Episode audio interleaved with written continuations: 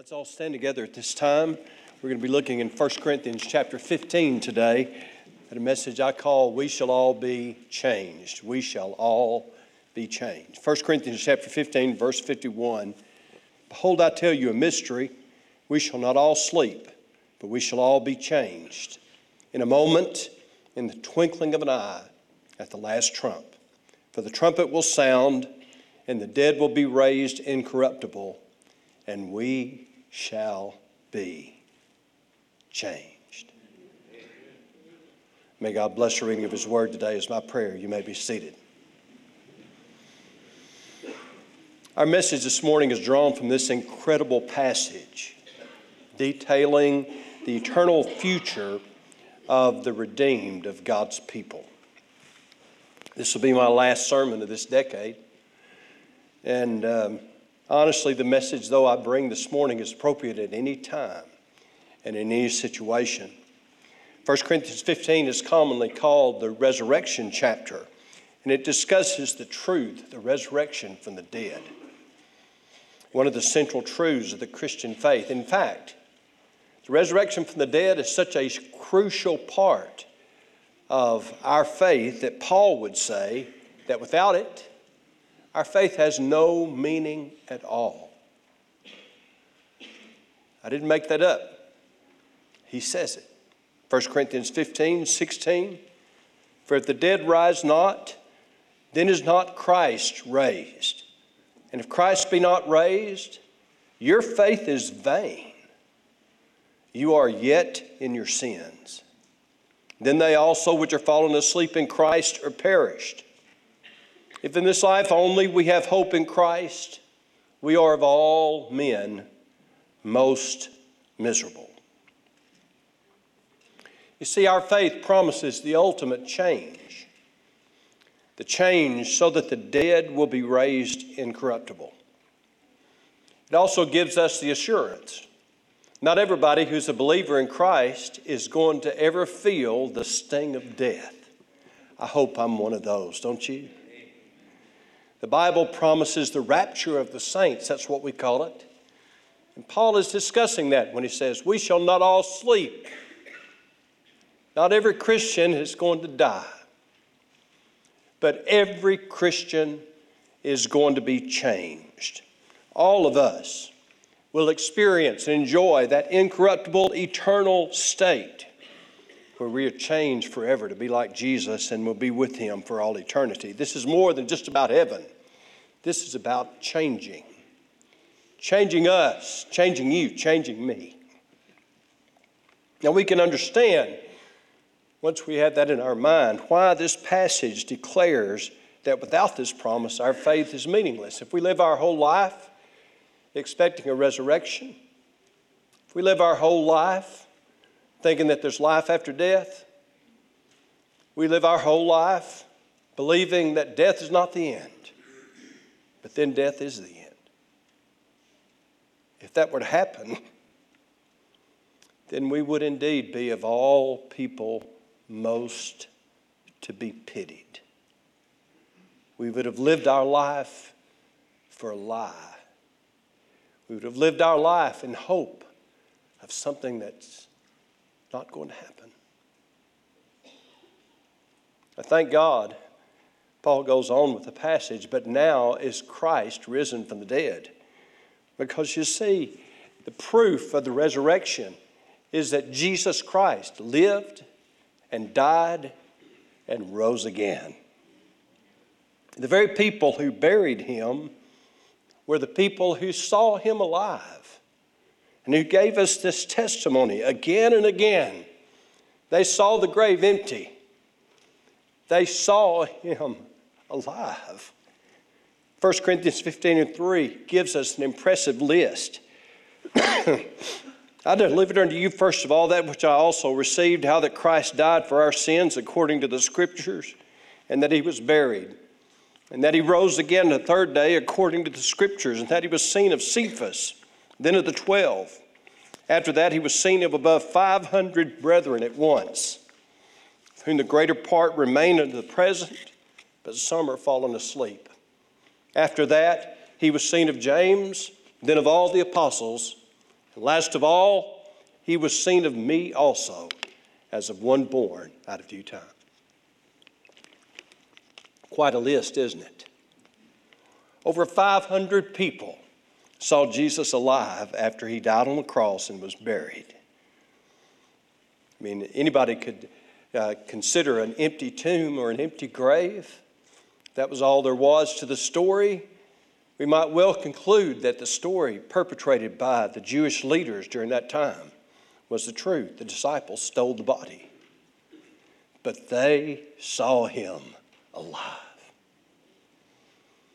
And because Jesus Christ has conquered death, then we can be certain this morning that our faith is not in vain. Why? Because Jesus Christ is alive. So, if we consider the issue that Paul puts before us this morning, if in this life only we have hope in Christ, we are of all men most miserable, then perhaps we could spend a little time looking at the other side of that question. What if our only hope in Christ is in the next life? If in this life only we have hope in Christ, we're of all men most miserable, but where does it leave us if it's only in the next life that we have hope of truly being changed? I want us to pick up another passage, Philippians 3 and 20. For our citizenship is in heaven, from which we also eagerly wait for the Savior, the Lord Jesus Christ, who will transform our lowly body. Excuse me that it may be conformed to his glorious body according to the working by which he is able even to subdue all things to himself. Conformed to his glorious body. The word conformed in this passage is a word we get our word schematic from. For all you engineers in the crowd, that means that our bodies are going to have a completely new operational system, and that's important because Leviticus tells us that the life is in the blood. Leviticus chapter 17 and verse 11. Yet 1 Corinthians 15 tells us flesh and blood cannot inherit the kingdom of God. We've got to have a new operational system, and we're going to operate on the glory of God. It says it right here. We're going to be fashioned according to his glorious body. We're going to be like Jesus. Another great point we pick up about this coming change is that it's something that Jesus does for us. We shall be changed. Now, that's passive, and that's important. Because this is not something we accomplish ourselves, it is something that Jesus Christ does for us. We shall all be changed. In 2 Corinthians chapter 3 and verse 17 and 18 adds in something else. Now the Lord is the Spirit, and where the Spirit of the Lord is, there is liberty. But we all, with unveiled face, beholding as in a mirror the glory of the Lord, are being transformed into the same image. Did you see that? Are being transformed. So the Bible doesn't just tell us we shall all be changed. The Bible tells us we are being changed. That's a big, big deal. If we can all say, you know, our hope in Christ is that we'll be changed, and it is our hope then let's understand the Bible tells us that Christ is working to change us right now. And He is changing us right now. But you might think, well, you know, wait a minute. I, I thought if I was going to change, it was up to me. If that's all we had, we'd been a mess. Jeremiah chapter 13 and verse 23 says, Can the Ethiopian change his skin or the leopard his spots? Then may ye also do good that are accustomed to do evil accustomed to do evil, talks about deeply ingrained patterns of behavior, habits, personality traits, vices fill our lives and sometimes dominate the lives and even destroy the lives of people. We see it in others, we feel the pain of it ourselves. Let's face it, change isn't easy. If change was easy, we'd all be skinny. Uh, you know, I was looking at something last week and just thinking about this. I've got to share this with you. People who lose more than 60 pounds and keep it off for more than five years are actually tracked by a national reporting agency. About a third of them make it to five years. The rest of them gain it all back. Change isn't easy. If all we have is us changing ourselves, if all we have is willpower, we don't have enough will and we don't have enough power. Some things we can change, others we can't. That's why it's so precious for us to understand this morning that the Bible says, number one, we shall all be changed. But number two, we are being changed. We are being changed. Now, the question for us then is how does this process of change work? And I wish this morning that I could shout a lot more, but I can't. I don't have a lot of shout in me today. Uh, I can stomp my foot. But you'll just have to look at it. Philippians chapter 2, verse 12. Wherefore, my beloved, as you have always obeyed, not as in my presence only, but now much more in my absence, work out your own salvation with fear and trembling. For it is God which worketh in you both to will and to do of his good pleasure. This passage places this concept of change language we can understand. Talks about working out. Working out. What's that mean? It means to work out. It means that God has worked something in us, and it's, we then must work it out. What does God work in us? Well, He works in us, first of all, our salvation. He works in us then through the Spirit, and He works in us through the Scriptures. God saves us, He puts His Spirit in us, and we study the Scriptures and learn that incredible truth. The working out is, is not always an easy thing. It's never an easy thing. You want to run a marathon today? Next week? How about next month? Next year? My marathon days are over. But if you want to run a marathon, you're going to have to train. That's the only way that you can do it.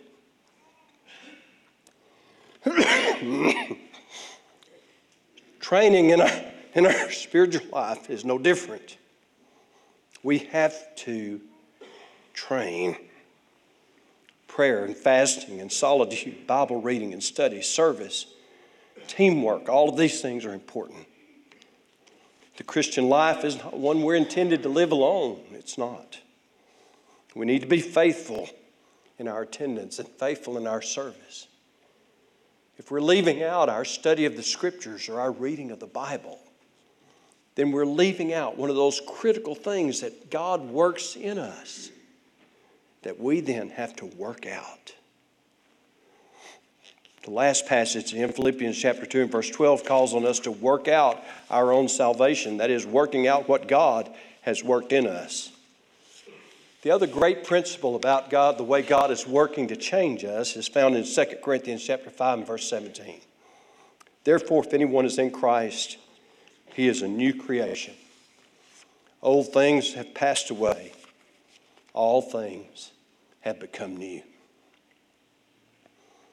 This is a declarative, declarative statement of change. We're in Christ, when we're saved, we become a new creation. And the old passes away, and we become something new. Ephesians chapter 2 tells us that before we were saved, we were dead in our trespasses and sins. But now, something has happened. You're a new creation in Jesus Christ. If we're ever going to be able to live out the change that God intends for us to live out, and the living out of that change that God is working in us right now, we have to understand what God did when He said, If any man is in Christ, he is a new creation, a new creature. I told you last week that my old home church is closing down. I called Dad this morning to ask him where he was going to church, and he told me. And uh, but I also was able to pick up some things from the old church, and I, I brought something with me today. I thought I'd show you. I'll set them up here, maybe you can see what they are. One on that side and one on this side. Now, you ever watch Gunsmoke,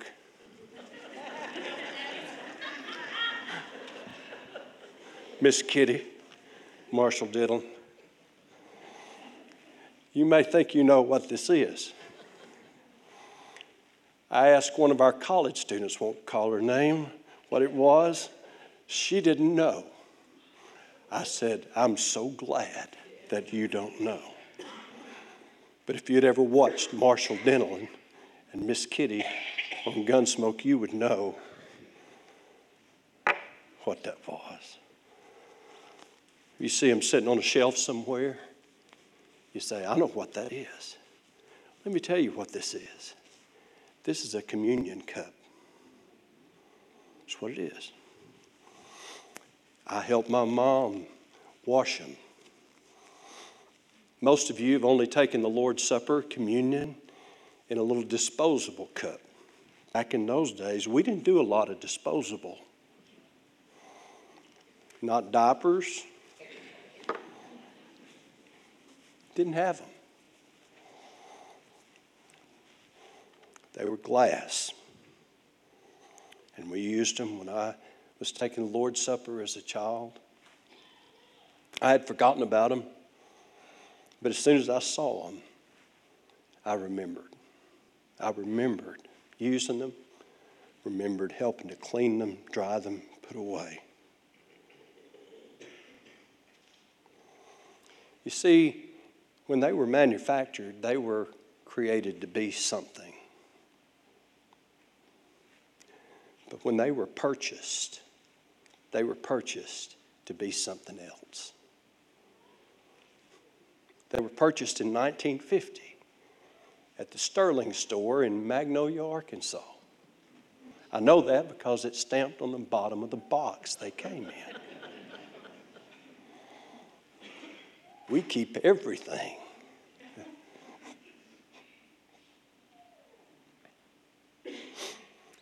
no matter what the world might have intended this to be, when it was purchased, it was purchased as a communion set. That's all it's ever been. That's all it's ever been used for. It'll never be used for anything else. You see, I want you to understand when the Bible says, if any man is in Christ, he is a new creation. Old things have passed away, all things have become new. It's reminding us that Jesus Christ purchased us. No matter what we might have been intended to be, no matter what we might have made of ourselves, no matter what sin might have done to us, He purchased us. And now, we're something new. We're something designed for the glory of God. We're not what we used to be. Those two facts, those two great passages, Philippians chapter 2 and here in 2 Corinthians chapter 5, show us how God is working in us. Let's stand together, please.